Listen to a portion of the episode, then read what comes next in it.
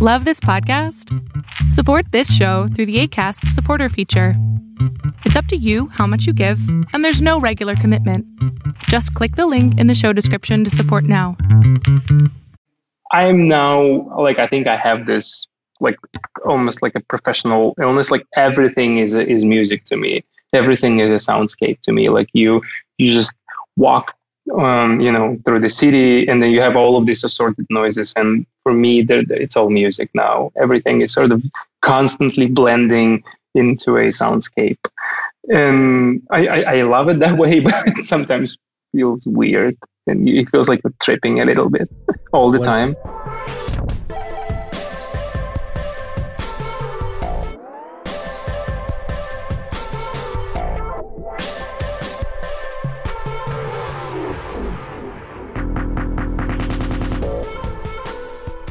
All right, Lookup listeners, welcome back to another episode of the Lookup Podcast. I'm your host, Mark Weinstein. And as always, just starting off with a huge thank you to all of you for listening along. Thank you for sharing these episodes with your friends. Thank you for giving such positive reviews on iTunes and other podcast apps. Thank you for commenting and liking on social media. It all goes a long way to spreading the word and I'm just so grateful to have you all as an audience uh, listening along and to be building this lookup community. Uh, if you want to go a little bit deeper, you can check out the Lookup Patreon account or join me on Lookup's Facebook group, uh, which you can just find by typing in Lookup with Mark Weinstein in Facebook or on Patreon. Would love to have you join. We're doing things like live Q and A's. I'm providing some guided meditations uh, to certain Patreon tiers and it's just a way for me to interact more with the community of listeners here. All right, well, today's episode is a fun one. I had the privilege of speaking to Oleg Stavitsky. Oleg is the founder of a company called Endel. Endel is building a cross platform audio ecosystem. It creates personalized, sound based, adaptive environments that help people to focus and relax and the company was is unique in that it was built by a small team of not only developers, scientists, engineers, but also artists. Uh, and most of the team came from the group that previously built an award winning kids app called BUBL, which merged music and art for children. And I had the privilege of using the app before um, listening to, before speaking with Oleg. And it's really incredible. Um, they originally thought of calling it a passive mindfulness app. But the mission is essentially aligned with a lot of what we talk about on this show. It's we are in a rapidly increasing race in the technology world where technology is predominantly used to captivate our attention in order to collect our data and push us advertisements. Um, this has a lot of negative effects, as we've spoken about on the show before, and we're seeing some of those effects really start to play out in the US political system. Uh, divisiveness in politics, fear, anger, anxiety. We're seeing increased levels of depression, um, addiction amongst young people, increased suicide rates. And so, part of my mission with this show is to speak to founders that are using technology to actually counter some of the effects of what's gone awry with our existing technology infrastructure. While technology is neutral, and Oleg and I discussed this on the show, the incentive structures behind that technology is not neutral. It benefits shareholders of many of these companies at the expense of um, the collective and oftentimes at the expense of the consumer. You know, as Tristan Harris said, we're worth more angry and scattered than we are focused and calm to most technology companies. But in Endel's case, you know, they are building a product that is here to um, create mindfulness in a time of information overload.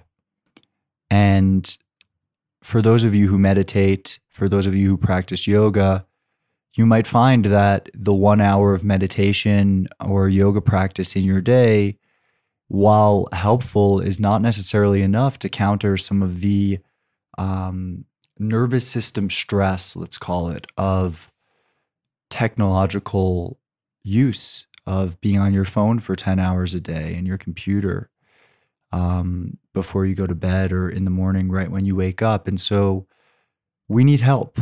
And I think that it's important for us to have founders like Oleg that are trying to tackle these issues from all different directions, as well as pol- new policy in place at the government level um, and individual practices. But those individual practices aren't always enough. And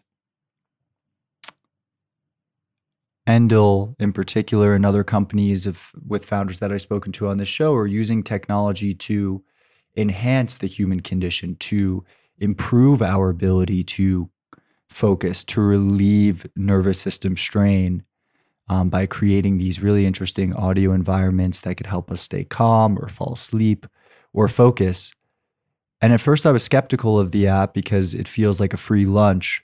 But the truth is that when we listen to certain types of music and sounds, it has a neurological impact on our minds. And it can create the positive effects that we're looking for. So, I don't know. Oleg's a really cool guy. I, I really enjoyed this conversation. Um, we didn't know each other at all beforehand, and this didn't come from a recommendation. So, uh, it was it was really cool to get to know him, and I'm thankful to Oleg for coming on. And I continue to use Endel, and I hope you'll check it out as well. So that's it from me. Uh, we'll be back next Wednesday with another episode. Today is July 7th, 2020. Uh, we recorded this episode in the middle of May. Uh, I've got a backlog of episodes still to get to you, and I'm going to try to record uh, really no more than two weeks before I release at this point going forward because I want the episodes to be timely, even though there's some information in here that can be useful throughout time. We also talk about quarantine and COVID, and many people are coming out of quarantine across the world. So it might not be as relevant, although I might do an episode on kind of where we are at in the current COVID situation with cases rising, economic damage, and and yet no end in sight. Um, life seeming to get back to semblance of normalcy in some places, but who knows what will and will not be the same going forward. All right. Well, that was a long one from me. Thank you all for your time. And without any further interruption, this is Oleg Stavitsky.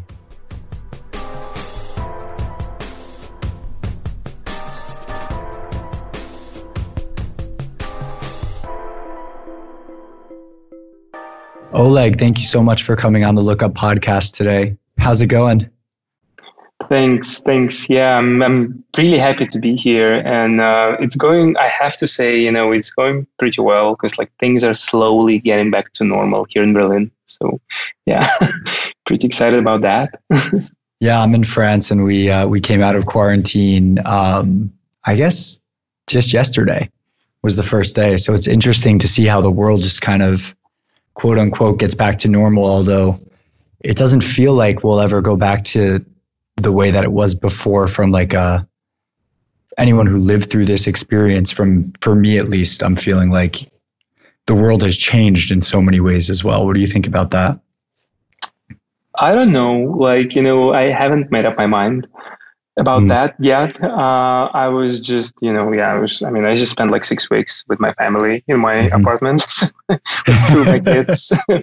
So i'm just you know yeah. How old are your I, kids uh, they're 11 and 8, two girls. Uh, okay, cool. I mean, I love them to death, but as you can probably imagine, it was a trying experience, you know, being locked with them um, for six weeks. I mean, obviously didn't go to any school, so yeah, we just uh, spent a lot of time together. A lot of time, you know, yeah. homeschooling.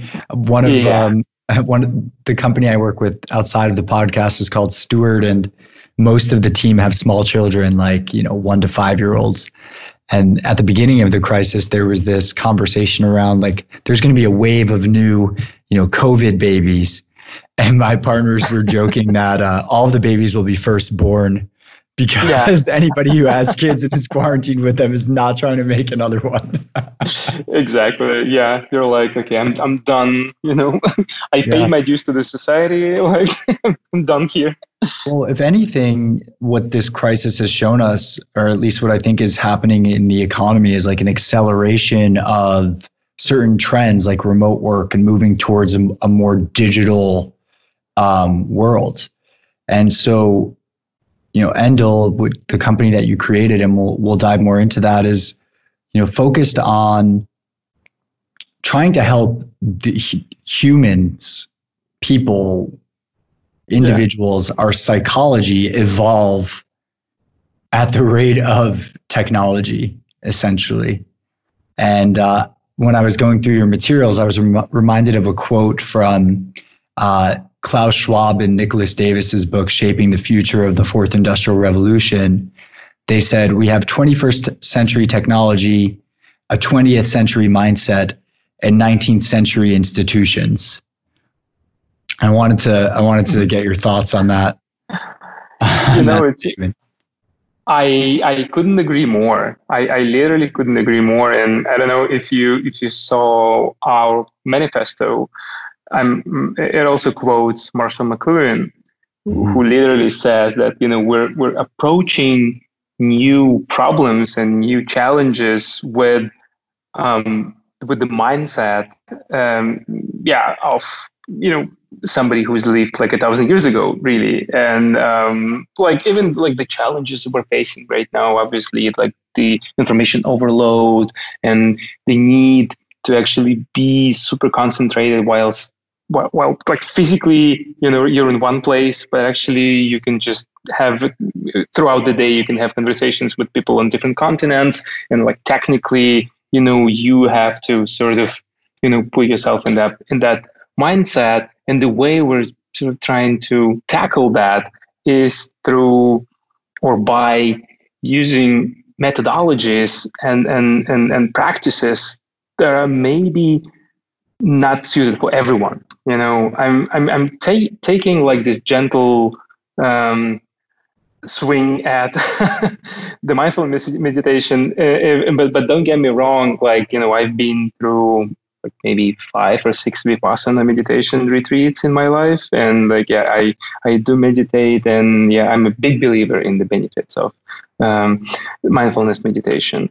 But i think that the way it's not the only answer. It doesn't work for everyone, and it requires a lot of discipline and, and attention. And for a lot of people, it just doesn't work. Uh, or you know, yeah, I mean, someone could argue they think it doesn't work, you know, but they, they just need to try harder. But not a lot of people have that strength, right, mm. to try harder. So I guess what I'm saying is what we're trying to do is we're trying to create a technology that would help us evolve as species. Like as ambitious as it sounds.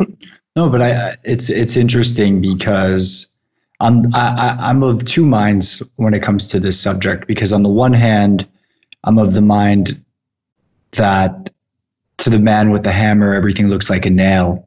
And if it's technology mm-hmm. that got us into this current situation then is it going to be technology that gets us out of it? Or are we just going to exacerbate some of the challenges. And I think about Endel, I think about the beginning of a movement towards um, brain machine interfaces. And I think about Neuralink and Kernel. And Kernel, Brian Johnson's company, just had a big release this week. And there's Black Mirror and White Mirror outcomes, the dystopian outcomes in the Black Mirror side, and then the White Mirror outcomes of this could be, you know, lead to a utopian future. Uh, and I'm not sure which. And then on the the other side, it's like, okay, um, maybe this is actually what we need because clearly uh, Naval Ravikant, I think, said he tweeted this. He's been, you know, he tweets a lot of really interesting things. He said something along the lines of in today's in this day and age, you need to cultivate superhuman powers just to really just to pay attention, just yeah. to be present. And so it's it's kind of like we can we all be superhuman without a little help. And as someone that practices regular meditation and practices breath work um, and still gets swept away in 10 different chat apps and five other social media platforms and the overload of 24 7 work life with no break between work and personal. Uh, and of course, living 10 plus hours a day in these digital worlds, mm-hmm. it's, uh, it, it, it feels futile at times, you know, to, to try to use meditation to fight it. The only, and I've had conversations in the past with people like Adam Alter, um, who wrote the book on technology addiction, people like Nir Eyal, who say it's not an addiction. Mm-hmm. We're going to build healthy habits around this. And oftentimes, the solution is unplugging yourself from your mm-hmm. phone, shutting it off and removing it. Mm-hmm. The problem is, we're coming to a place where you're not going to be able to remove yourself from your technology as technology becomes more ingrained into our person. So, wow, I just spoke a lot and I'm here to ask you questions. but I'd be curious for your take on what I was what I just shared and where you where you think we might go from here. Um, you know, like I'm an optimist, and I I truly believe in the fact that you know a sustainable approach to technology is what's gonna solve mm-hmm. some of the challenges that we're facing. I don't think that, and I think it's everything that you mentioned you know, separately makes sense. Sometimes you need to unplug yourself. Sometimes you need to turn off your phone. Sometimes you need to meditate. Sometimes none of those things work, or sometimes it's a, it's it's a luxury really to turn off your phone, and all of that is true. And I think, I mean, I don't think we can. One thing I I'm sure is, I don't think we will go back to the way things were before. You know, um, and that's fine. That's just evolution. But I think there is a way or there is a place, there is a version of that future where technology, science, culture, and art are sort of they're sort of coming together and they help us, you know, get through this. And I, I don't think any of those things individually can can help us. Like the technology itself is not enough.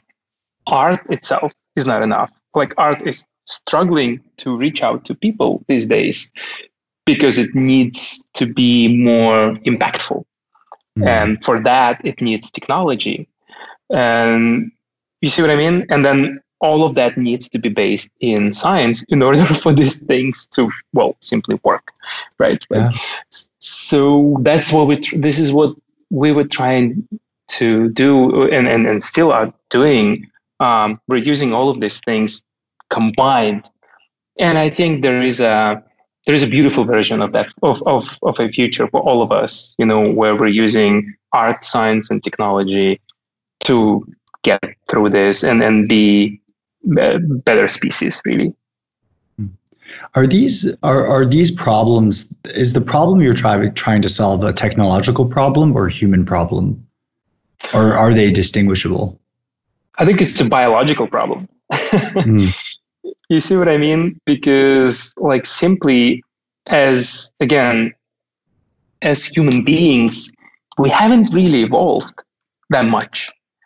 You know what I mean? Like, we're like our circadian rhythms, like the cycles that we have inside us, are still wired to a rhythm uh, of life that we're not leading anymore and like and just for just for the listeners circadian rhythms are uh, circadian rhythms are you know like there there's this internal clock that all of us have within, mm. within your body like you have that internal clock that regulates the phases through which you're going throughout the day you know how you feel like alert in the morning then you feel sleepy around lunchtime then you feel alert again it's actually there's actually this graph that shows how your energy cycles you know go up and down throughout the day. Mm. And it has been proven, you know, a Nobel Prize was awarded to a scientist who actually proved that they exist in all, um, you know, all living beings mm. on the planet, not just not just people.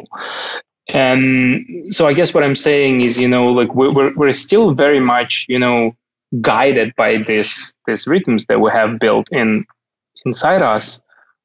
But you know, obviously the world is very, very, very different and we're not evolving as mm. fast uh, as species, we're simply not evolving uh, to sort of, you know, accommodate to the, to, to the needs of the world that we're living in. So there's this very, very physical, really, conflict of us wanting to lead, live like different, different lifestyles, but our bodies are simply not coping with the demand that we're sort of, you know, yeah, and what's, what's happening to our bodies on a physiological level from information overload? Have you read that book, Why We Sleep? No, I haven't. Oh, seriously, it's the scariest book. Uh, it's it's an amazing book. You know, it's a New York Times bestseller. Uh, um, basically, yeah, it's by this amazing sleep scientist called Matthew Walker, and he talks about you know he talks at length yeah. about some very scary stuff that is happening to your body when you're not sleeping enough. Like we're talking, you know, uh, premature aging, we're talking uh, all sorts of inflammation issues. We're talking brain degeneration. Uh, literally, our, our, our, bodies are just falling apart because you know we're, we're yeah because we're not following these natural cycles. So this is it's very serious, and we're not going to be able. I don't think there is a way for us to rewire the circadian um, clock within our bodies. What we can do is develop this um, develop this bodily function, this external bodily function uh, that is going to be aided by technology that is going to help us be more present and hence more productive and hence do more you know during the day and have more time to you know spend with your loved ones to to you know get enough sleep and things like that. That's what I believe in. I don't think you know we're gonna have technology, or, or, or I mean, we will have technology that will help you you know stay awake 24 hours. Uh, but I'm not pro that. I'm mm. yeah, I'm pro a technology. Like I'm, I'm I'm really looking forward to a technology, and I'm hoping Endel is one that will help you you know achieve more during your natural, you know, uh, daytime activity cycles.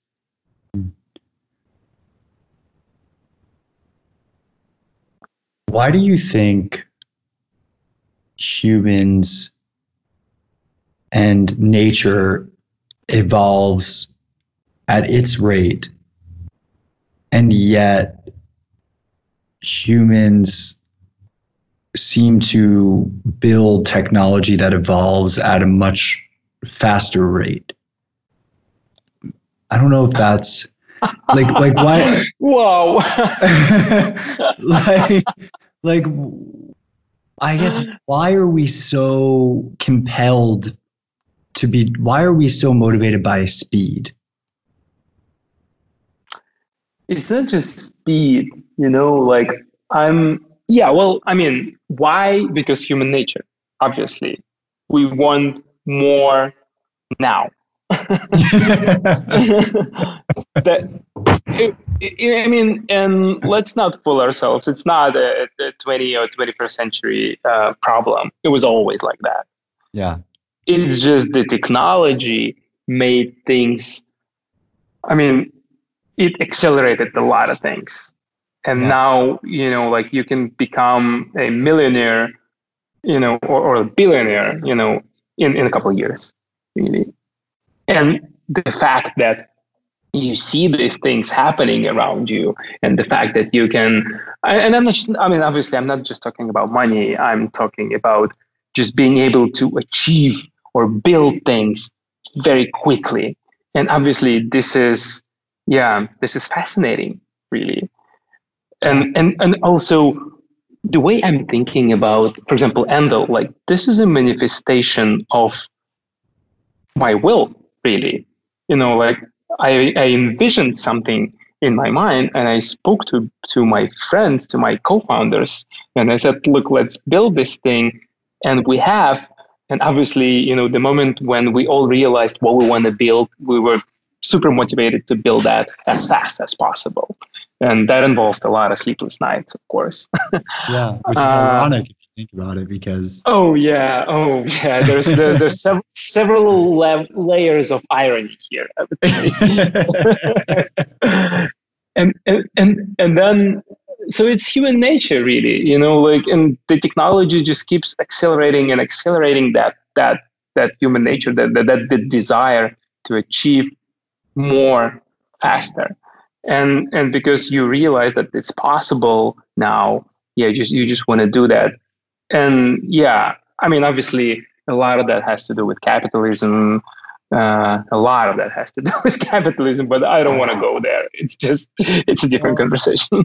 it's a different conversation but i think it's increasingly i'm finding that that conversation is integral to the conversation about what it means to be a human today. Because yeah, go ahead.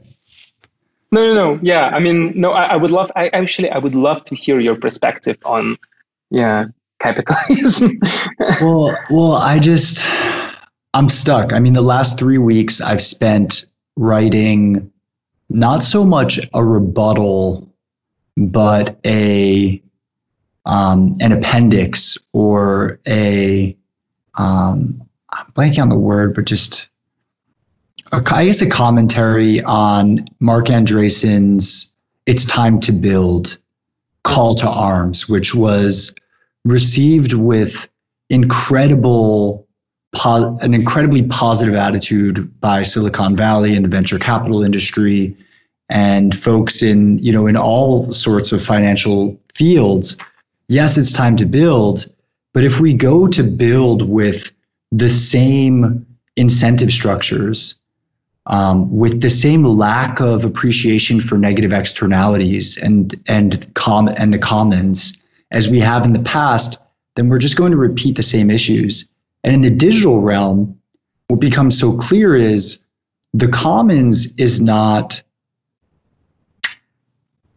a whale getting slaughtered or oil spill in the ocean. The commons is our very being. It is our attention. And so Tristan Harris makes this great point where he says that in the digi- in the digital economy, just as in the physical world, a whale is worth more slaughtered, cut up for parts, and sold, you know, at restaurants in Japan or for oil or what, what have you in the digital economy, a human is worth more um, as a zombie who is narcissistic, whose attention is captured and scattered, um, who is increasingly angry and polarized, because that's going to keep that person coming back so that their, their data can be harvested. And so I believe that what you're what you're building is an antidote, antidote to information overload, but information overload is potentially a symptom of the system on which it sits on top of. It's like it's like layer two on the stack of problems. Layer the base layer of the of the problem stack here is in fact the incentive structures that led to the accelerated growth in building this technology without truly appreciating what it's doing to our collective humanity. So I think what you're building is extremely important. And I think what you're building might not be able to be removed from the capitalist impulses and the capitalist system. Um, and I believe you have to be very mindful of that as well with what you're building, because one day someone's going to knock, you know, you, you've raised venture capital, right?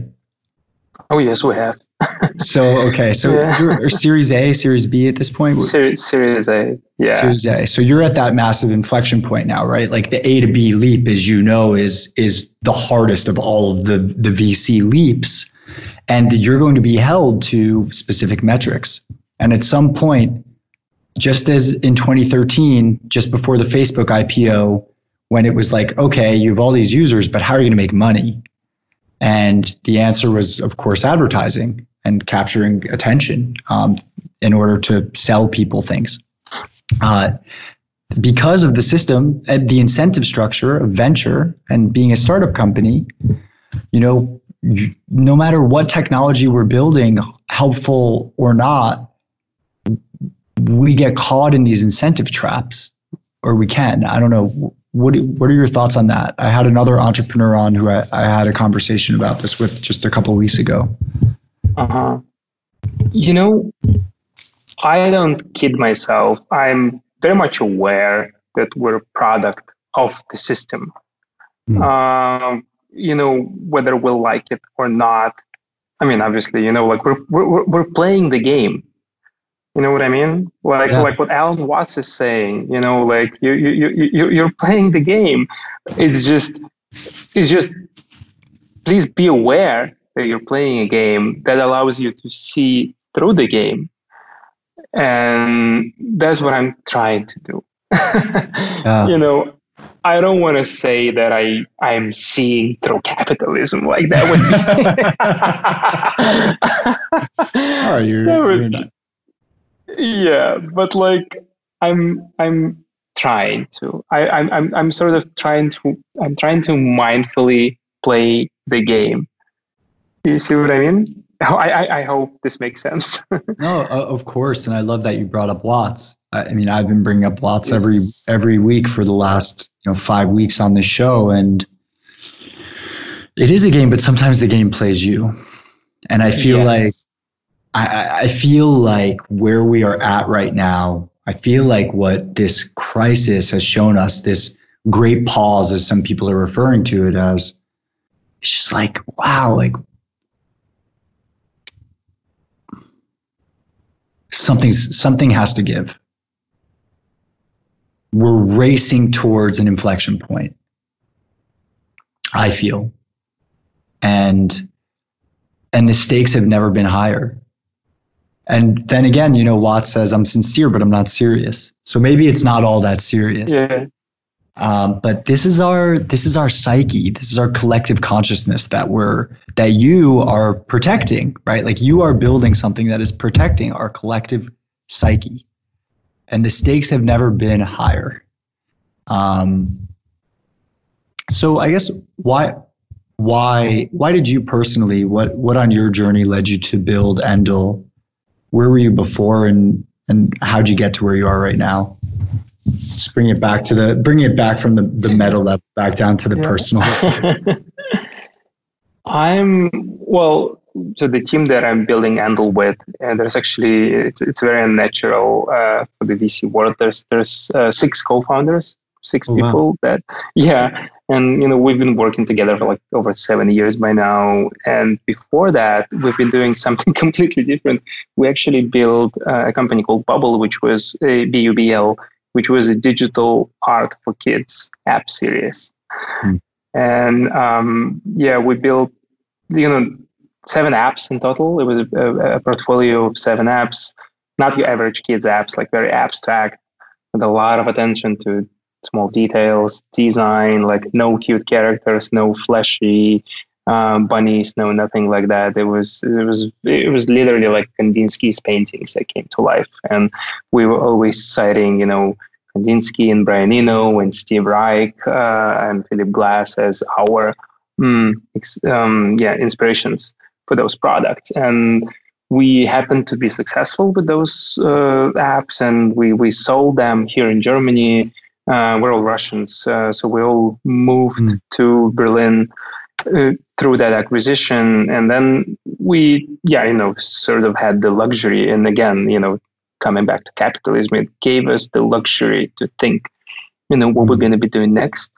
And um, I was always a huge ambient music fan and Brian Eno fan. I, I, can say nerd, Brian Eno nerd. Mm. Like I'm, I'm, I'm Brian. Obsessed. I've never heard of Brian Eno before. I'm typing that in the notes. Uh, it's E N O. Okay, I'll put it in the show notes. Seriously, he's like the inventor of ambient music. He's the most famous music producer. Like he, it's it's amazing. You know, he was producing albums for David Bowie, uh, Coldplay, U2, like you name it. He produced some of the biggest pop albums out there. but he's also a philosopher and a big thinker, and he invented ambient music as we know it. You um, so you came from Russia. Where where yeah. in Russia were you born? Uh, Kaliningrad. I don't know if you. I don't. You know, Americans always ask, but we don't know anything yeah. except Moscow and St. Petersburg. Yeah, it's, how, it's a weird it's a weird little city, you know, because it's a former German city that was taken from Germany after the war. It's on the border with Europe. It's like the western end. Ah. This is where ah. Russia ends and Europe begins. Yeah, so it used to be a German city, and it's separated from Russia by Europe. So it's like an outpost now because it used to be a part of the USSR. But then when USSR fell, you know, Lithuania became a country, and now you know, and then this tiny outpost just stayed there. This is where I come from. wow. And and when did you? How long has it been since you moved to Berlin? It's been five years, but I moved to Moscow before that. I lived in Moscow, and then yeah, five years ago we moved to Berlin. So all seven of you are, or six of you are are Russian. Yeah. And um, it's it's fascinating because you're talking about the capitalist system. We were talking about that before, and it's of course very different. Um, yeah. In Russia now, it's more, I guess. Well, the two systems look quite similar these days.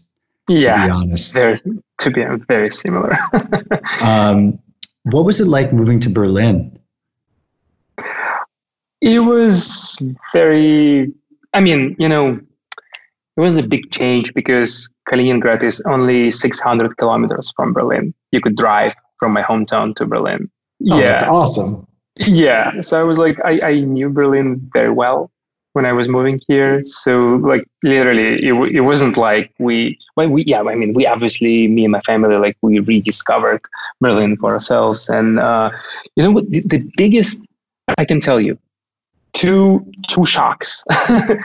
like, and one is the fact that Berlin has the worst service system like ever. You know, me coming from Russia and then you coming from the US, like you expect things to happen, especially when you're willing to pay for them, right? Yes. It's like, yeah, I was I mean, just having this conversation with um, with another guest. I swear, he was describing. He actually described a book called. Well, okay, so that's number one, and then I'll tell you his story. And number two, it's the number two difference.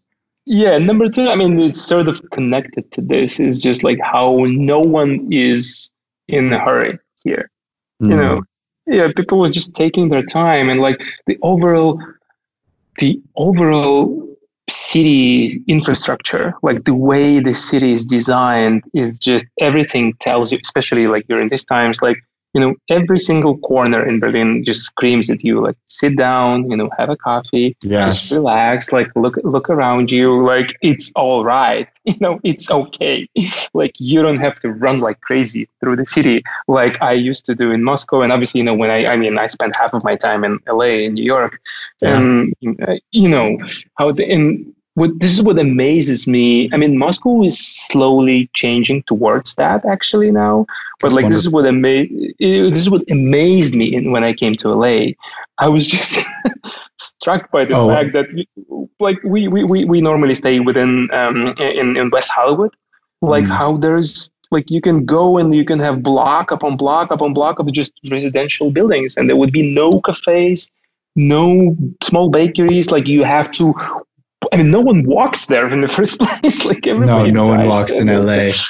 I don't know why. Yeah, but I mean, yeah, this just the whole city is just designed in a different way. It's a strange place, Los Angeles. It has, it's, yeah. it's gained a, a love in my heart. I grew up in uh, New York on Long Island, so I was in this, mm-hmm. you know, that suburban mindset where everybody drives, mm-hmm. and when you're 17, you're spending nights just driving around in cars, like in Dazed and Confused, but yeah. without the the beers in yeah. the background necessarily, rolling, you know, some kind of herb or something like that as a kid. Um, and then, you know, going to New York City, it's like so, so fast and, and just it has this fast heartbeat that just yeah. pumps the whole, the whole blood of the whole ecosystem yeah. just running. And if you start walking in New York, you realize over time that you're, you're like a fish swimming against the current. Yeah. It's time to go. Yeah. And so then I moved to LA and it's like, oh, everybody's really slow and what's up? And, and yet in some weird way, everybody's also still really fast. So it's kind of like this weird dichotomy. But Berlin, I love, and I want. I asked you about Berlin. It was kind of a loaded question because I spent some time there, and I feel like mm-hmm. Berlin is this philosophical capital, still, you know, of Europe, and you can sit and have a heady conversation with anyone. You know, yeah. people want to talk about this, and they want to talk about systems change, and they want to talk about philosophy and art and uh, it's not so much about you know what you're getting out of the conversation necessarily you know i find a lot a lot of um, a lot of conversations in the valley or in new york or even la it's like they're extractive it's mutual but it's like what can i get out of you what can you get out of yeah. me let's figure it out really mm-hmm. fast and then let's move on to the next conversation let's make it transactional but my conversations in berlin where as you said it's like the city invites a slowness yeah. a thought a thoughtfulness which is cool.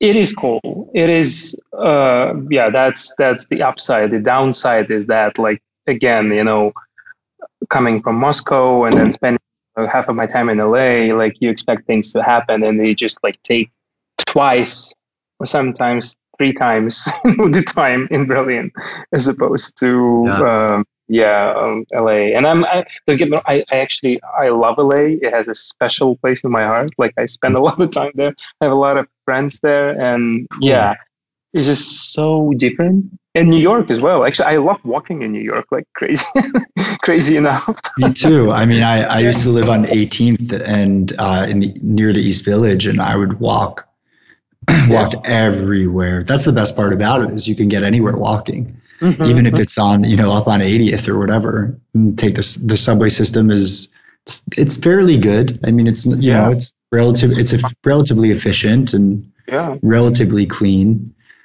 Obviously, nothing like you know the subways in Asia, but um, or London. But um, no, my, well, my friend, what Ryan was saying on the, my friend Ryan was talking about living in Berlin. He actually moved to Berlin from LA, and you guys should meet. He built just built a company called Aglet, which is um, he's building the metaverse, but he's starting with um, a game because you know everything's a game as we discussed, and it's basically Pokemon Go for sneakerheads. Um, and he yeah, it's super cool. It's super, super cool. I love it. I invested in the company. I'm a big, big fan of Ryan, and he's just like such a philosopher. But he was saying how, you know, he he recommended this book called Fantasyland, uh, mm-hmm. and it's about the U.S. and how the U.S. perpetuates this fantasy of like you are at the center of everything. So when you walk into a mm-hmm. store, it's like, oh, sir, you look fantastic. Yeah. Yeah. Why don't you try this piece of clothing on? Like, let's get you in these shoes. Oh yeah, how can I help? Oh, you look wonderful. Like, and then it's all it's all created in a way to kind of keep the economic machine moving and extract value. Whereas he was saying his first experience at a bookstore in Berlin, he got there at 5:45. he had six books in his hand to purchase them. They they closed at six. They were like, "Sir, we're closing soon. You need to get out of here." He's like, "I'm I'm holding five books. I'm going to buy them. You close in 15 minutes. Can I just?" They're like, "No, no, no, sir. You don't understand. The doors will be closed." at 6 p.m. Like, we don't care if you purchase these books. Yeah, yeah, yeah, yeah, yeah, so this is what drives me nuts here. this is just like I mean, I'm about to pay you. like what? They're like, whatever. oh my god, it's, it's yeah. hilarious. so so you guys all came to Berlin and and and um and did you raise capital from venture funds in in Europe or or mostly from the Valley? Mostly from the valley, actually. You know what happened was I so we we sort of played around and built a beautiful prototype, and uh, I happened to meet a guy named Bob Moz who runs Techstars mm-hmm. Music acceleration program out of LA, and I can I'm I, I can now call him my friend. Like he did a lot for us, and he keeps doing a lot for us. Like I, I, I love him, and he's one of the people that you know you do take a call from whatever the time is. And uh, yeah, so he runs Techstars Music Exploration Program, and he was like, "You guys need to come to LA." So we did. Like we we we moved for three months, and we went through yeah the acceleration program, Techstars Music, and that was just so instrumental in what happened next because you know we we graduated in in we literally came to LA. We didn't know anyone two years mm-hmm. ago. Uh, like maybe say like maybe I don't know like a couple people, we graduate in May. We come in February. We graduate in May, and then in August we close our seed round with you know Amazon Alexa Fund and uh, a bunch of other VC players uh, like this, and Incredible. it was so natural. Yeah, we like it took us three months, you know, and then we, we were we were done. So yeah, I mean that you know we're we're we're a textbook example of how acceleration programs should work. You know, you go there with an idea, they help you literally with the vision, with the network, they help you with the business strategy, and then three months later you raise your capital and off you go. Mm. It's a great story, and and so you you raised that capital, and now you guys just had a product launch. You're like tops in the app store, and I yep. love that you decided to give away a month um, of you know free access because of the COVID situation the, the problem you're solving of information overload is accelerated by this. I can't tell you the number of additional chat groups that I'm in that are specifically yeah. catered towards COVID or everything's become a COVID chat. Mm-hmm. I guess what do you think of what do you think about in addition to information overload sense making today on information? Like how do you think about those two problems are they one and the same? Or are they distinct? Because you mentioned you can be more present. Um, so yeah. perhaps that's a fix, but you know, like I, I, I see such intelligent people just completely ripped apart by, you know, Plandemic, which just came out, this 26 minute documentary on how Bill Gates is trying to, you know, get us all vaccinated and, and they're really intelligent people, right? Like yeah. it's just it's hard for us as individuals to make sense of the world today right um yeah i don't know look seriously i mean i don't i don't have an answer to that because it's just by being more. present really like for me seriously because the more you mindlessly consume information the more you get swept in this vortex of bullshit really. You yeah. know, because then, it, then then they're like oh this happened. What, what and then suddenly somebody immediately offers you an explanation of what that means. And then you're like you're jumping from one conclusion to another. It's just it's madness. Yeah. Like the, the best thing you can do is consume uh, at least for me as less information as possible.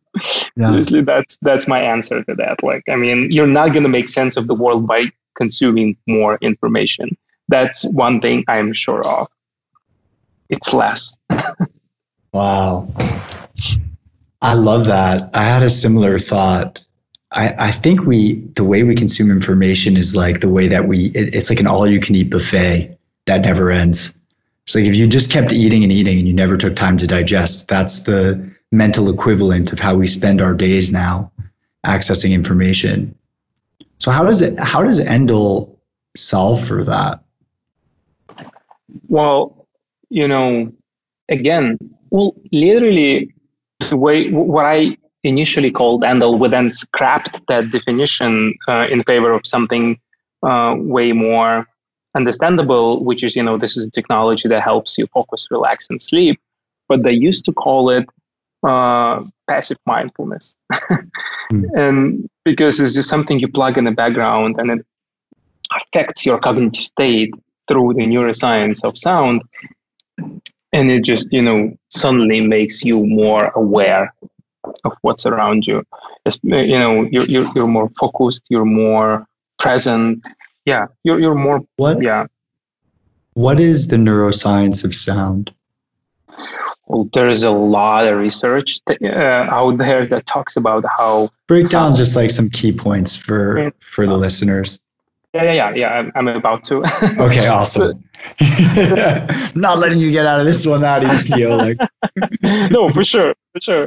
Yeah. So there's there's a lot of science out there that talks about how sound influences your cognitive state. Like we did not invent that science. So what we're doing is we're like, you know, immersing ourselves into this body of research and we pick what, what works best for us. For example, you know, we're using a pentatonic scale. Right, which is known to be very easily processed by the brain and is actually found in the majority of traditional music throughout the world. So everything sounds harmonious in Endel um, because of pentatonic scale. Um, we're also using an approach called sound masking, which allows us to tune out certain harsh and distracting sounds by using what is called colored noises. You know, like there's not just white noise, but also brown noise and pink noise and things like that. And yeah, yeah, so we're brown, the brown noise on South Park. I think I don't know if we want to yeah. go. I, I saw that episode. I love that. yeah. So so there's there's yeah there's there's a lot of science that talks about that, and yeah, we're now because we're we're becoming this relevant culturally relevant company, what I call ourselves. Uh, uh, yeah, we're, we're sort of yeah we're, we're privileged to have access to some amazing scientists that we we can now talk to and help us you know further um, develop and improve the efficacy of endel of the science behind endel so if there are colored sounds do colors have sound? Colored noises. Yeah. Well yeah i mean and what's the difference between a sound and a noise Oh yeah, that's that's a very good question because you know it's interesting. I don't even call Endel music. I call it functional sound. Like we never use the word music. Mm. Uh, I mean, obviously that is a very and again a philosophical question. You know, like what do you call music? Because John Cage used to say, you know, as long as my body produces any kind of sound, there is music in my life. And so, you know, that. I, I, love that as well. Like I, I mean, I'm talking about like a heartbeat and things like that. Reminds um, me of um, Shel Silverstein. Yeah, he had he had a, a poem. Uh, I think it was called "Our Band." It was about like patting on your belly and blowing the trumpet with your nose and things like that. Anyways, yeah, continue. Yes, yes, yes, uh, exactly this. So yeah, so there's. I mean, technically, music is organized noise, right? Like organized sound. Uh, I mean, this is what how you can call that. But obviously, there's a very very blurry line. But yeah, I I mean the the fact that di- different sounds have different colors, like this is called synesthesia, and this is what um, Vasily Kandinsky basically came i mean came out of. Sort of you know like what he was talking about constantly. And this is what we were when we were working on some of our BUBL apps this is exactly what we were saying. We were saying we're teaching your kids synesthesia. We're teaching them the correlation between color form and sound. And some of the one of the apps it's still out there it's still uh, live. It's called BUBL draw b-u-b-l draw. And you mm-hmm. can draw with sound uh, there so you pick a color, you start drawing something, and it immediately generates a musical ah, composition. Yeah, that's so cool. It's still out there. Like, um, yeah. Mm, so we actually used a lot of ideas and a, uh, gameplay and game design approaches from BUBL and Endel. My sister is an occupational therapist. She works uh-huh. with um, with autistic children, and um, children with autism. Sorry, I have to correct myself. That's the the proper way to say it. And uh, you know, I, I, was fascinated because I I do a lot of um, different breathwork techniques, and one of them is this this breath where you make the the sound of a female humming bee. It's like. Uh,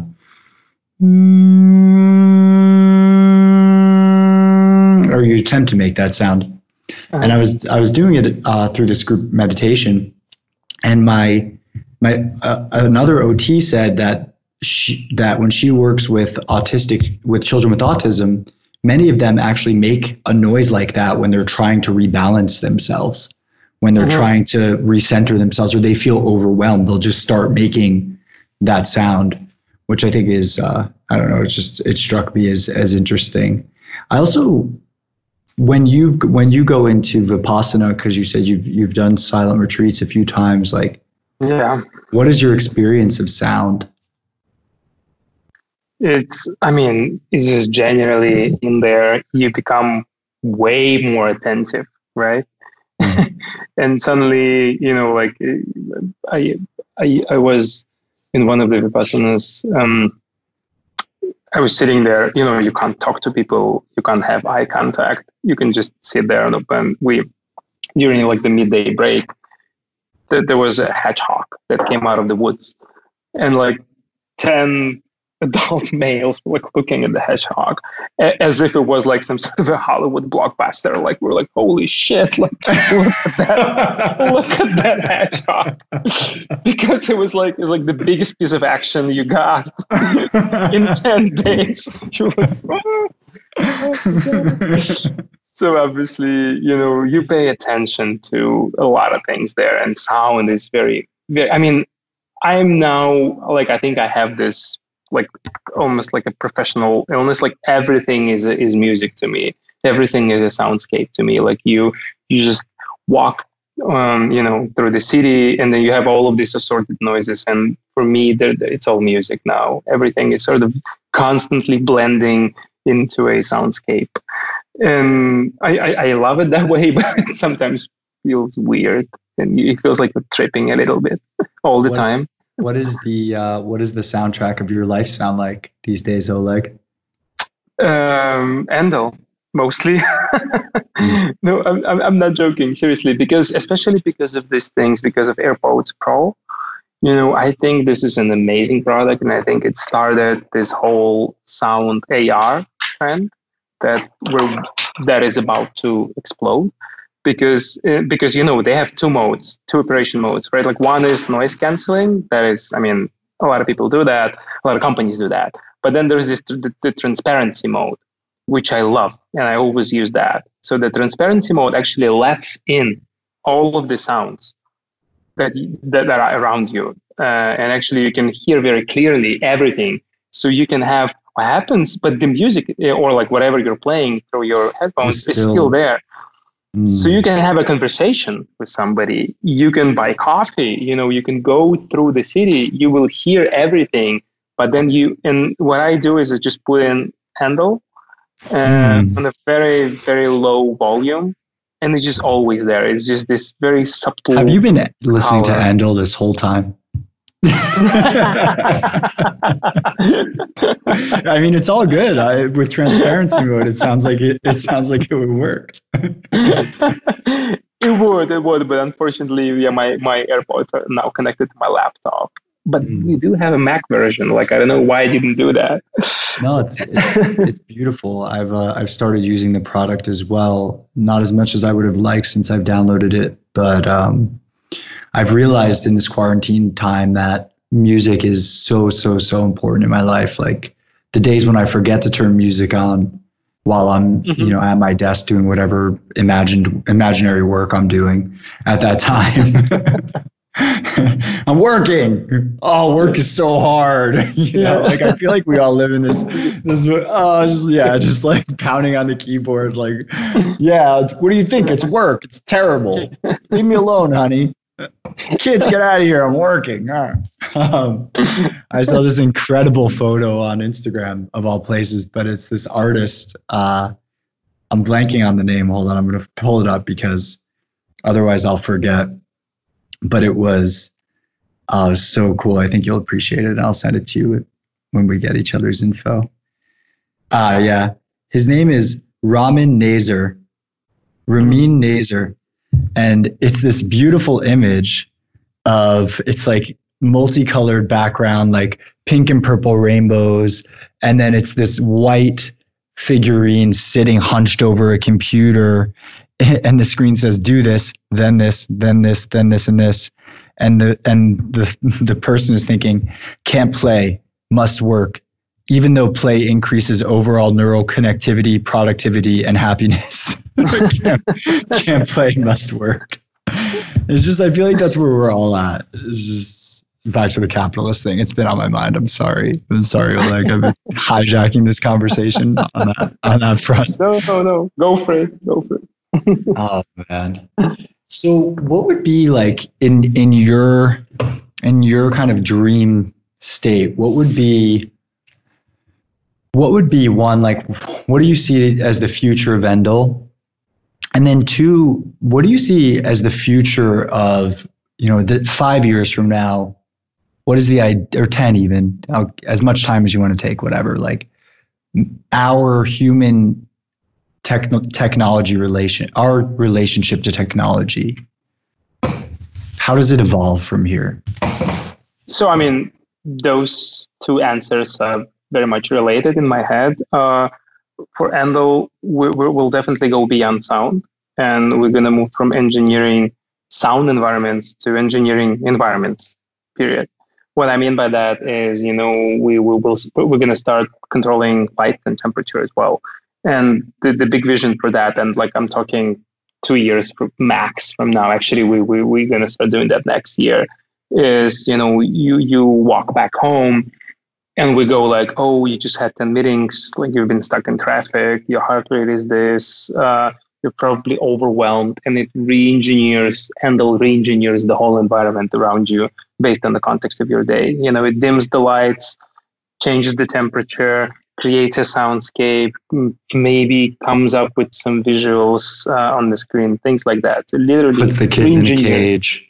Yeah. yeah.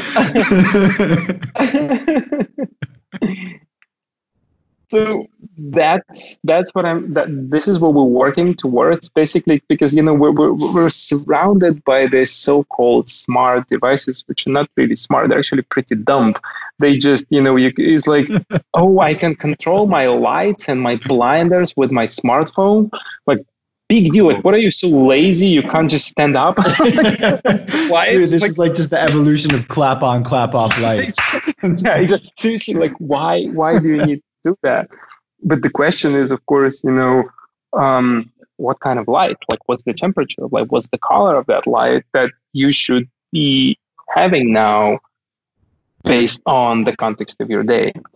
And I think everything is going to move towards towards not just you know giving you smartphone control over things which is just ridiculous but it's going to go towards the environment around us understanding more and more about not just you know our needs uh, like you know like advertise i'm not talking about advertising i'm talking about you know your emotional state your psych emotional state and re re-engineering environment around you based on the context of your day. And we need data for that. We do need, like, we do need to collect information about your location, about your heart rate, and like all of that stuff. Like, we do need that. I'm sorry, but like, but there's there's no other way. Uh, but what I like to say is, yeah, we're we're one of those companies that collect data about you, but not to serve you personalized ads, but to actually make your life better. And are you GDPR compliant? Um, yeah, of course. In Europe. Well, I mean, at least like I think Europe is pioneering on on the privacy front. Look, I, I have an unpopular opinion on that. Are you like Josh Josh Luck school that you think no, nothing is private anymore and we've just moved beyond? No. What's, uh, what's your? I just think that like GDPR is a huge wrench uh, when it uh, it's it's it's just a bunch of hoops. It's just a bunch of bureaucratic hoops you have to jump through. Uh, it actually doesn't make your data more protected. It's just it, it just you know it creates this bureaucratic illusion of your data being protected, really. But it's interesting. Not. Yeah, like that's what I think. I I think we need more. I think we need more like you yeah there's like in theory you know uh, blockchain would be that. Yeah. Well certain certain elements of, of blockchain. Yeah. Absolutely. Yeah. I'm working on the privacy front. Um, zk snarks. That's one technology that's out there. I don't know for you listeners that care about that sort of thing this is more about you know humanity. I just think it's it's just interesting to technology is neutral, you know, and it seems that it can be used for either subjective good or subjective evil, and of course the definitions of which are determined by your own upbringing and socialization. Um, Everything is neutral man. oh shit! oh shit! Mic drop. All right, ladies and gentlemen. Uh, it's, it's, probably true, but it's just, it's just like, you know, you're working with you're working with, um, you know, Amazon Alexa. You said that they they uh, invested, and it makes sense why because of this this potential, right? Integrate integrating with Alexa and having control of your room. And it's like, it reminds me of I'm just a sci-fi nerd too, so it reminds me of like Mother, you know, which just came out on Netflix, and it's like she truly cares for mm-hmm. creating a better human race. That's what she was programmed to do, but she's killing a ton of people in the process, and you know, killing kids because they're not fitting the perfect mold, and so yeah, like I I don't know what happens when the five big tech companies have access to our heart rate, our blood type.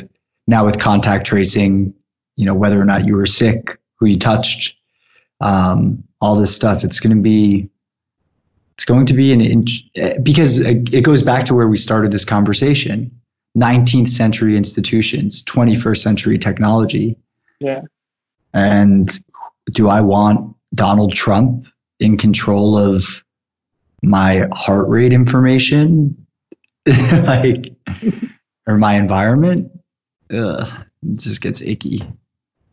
Yeah. But that being said, I think what you're building is incredible. So I don't meet like that's why I I want to be able to say, all right, like I had look at my freaking calendar. I had 15 meetings today. We're doing this podcast, and then you know, and now I want to go take a nap because this was super heady and you blew my mind.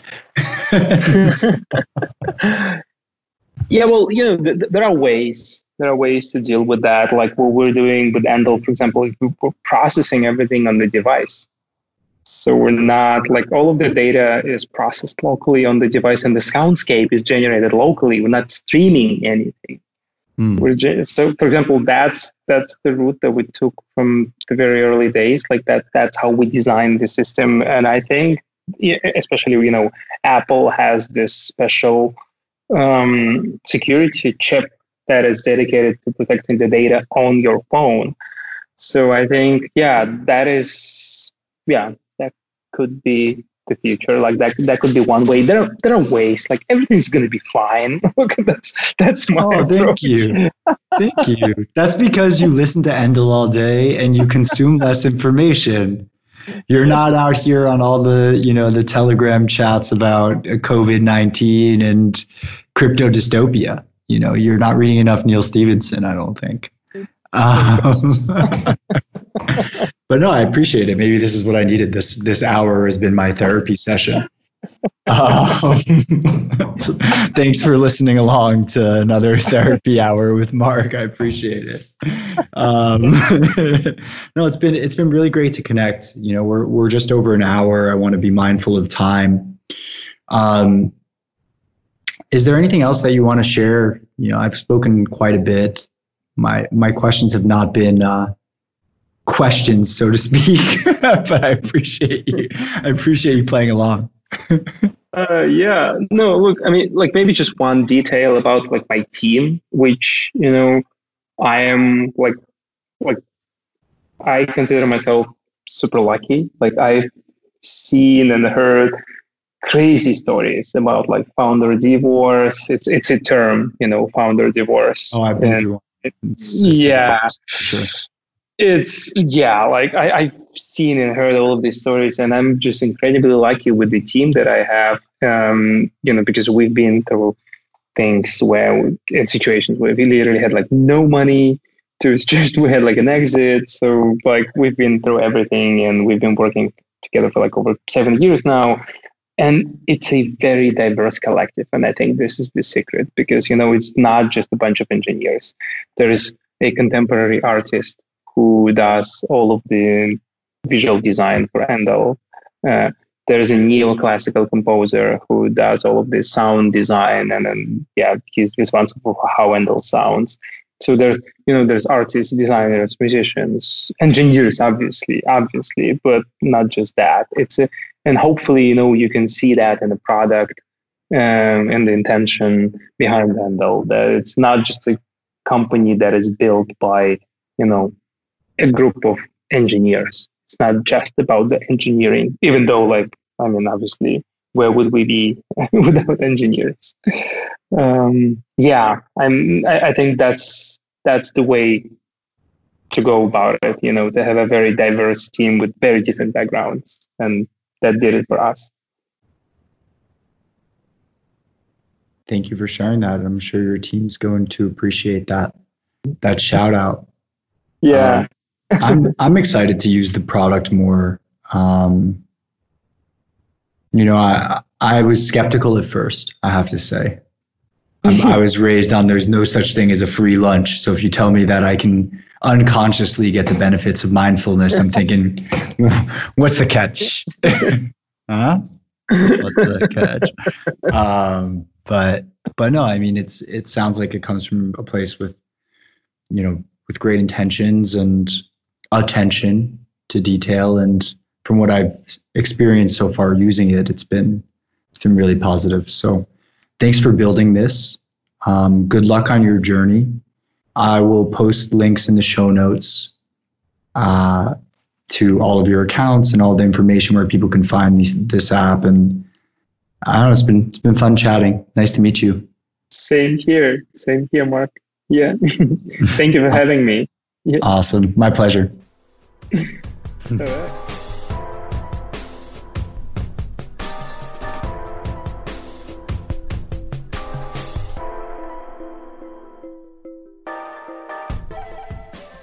All right. Hello, Lookup listeners. One final note before we go. Thank you again for tuning in.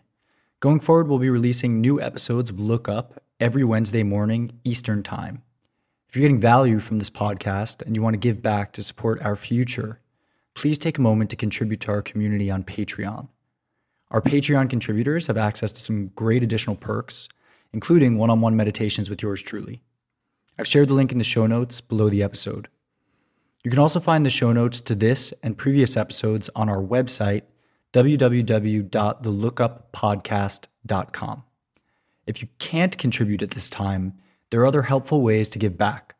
You can share this episode on social media, tag me, and or leave a review on your favorite podcast app. Trust me, every review goes a long way. If you want more content, including more of my personal thoughts, you can follow me on social media my handle on both Instagram and Twitter is at Wark Meinstein, W A R C M E I N S T E I N, or you can subscribe to the Lookup Weekly newsletter on my website. I'm also very responsive to email, so feel free to send questions, booking inquiries, speaking requests, and sponsorship opportunities to marc at thelookuppodcast.com. Finally, for those of you that don't know, I lead virtual yoga, breathwork, and meditation classes, as well as one on one coaching and teaching sessions, which you can book from the website or my social media accounts. Thank you to Sam Palumbo and Patch Kid Music for the great intro and outro tunes and for the sound engineering. Thank you, brother. And thank you to all of you listeners for continuing to support the show, for tuning in. And I hope that you've been enjoying this journey as much as I have.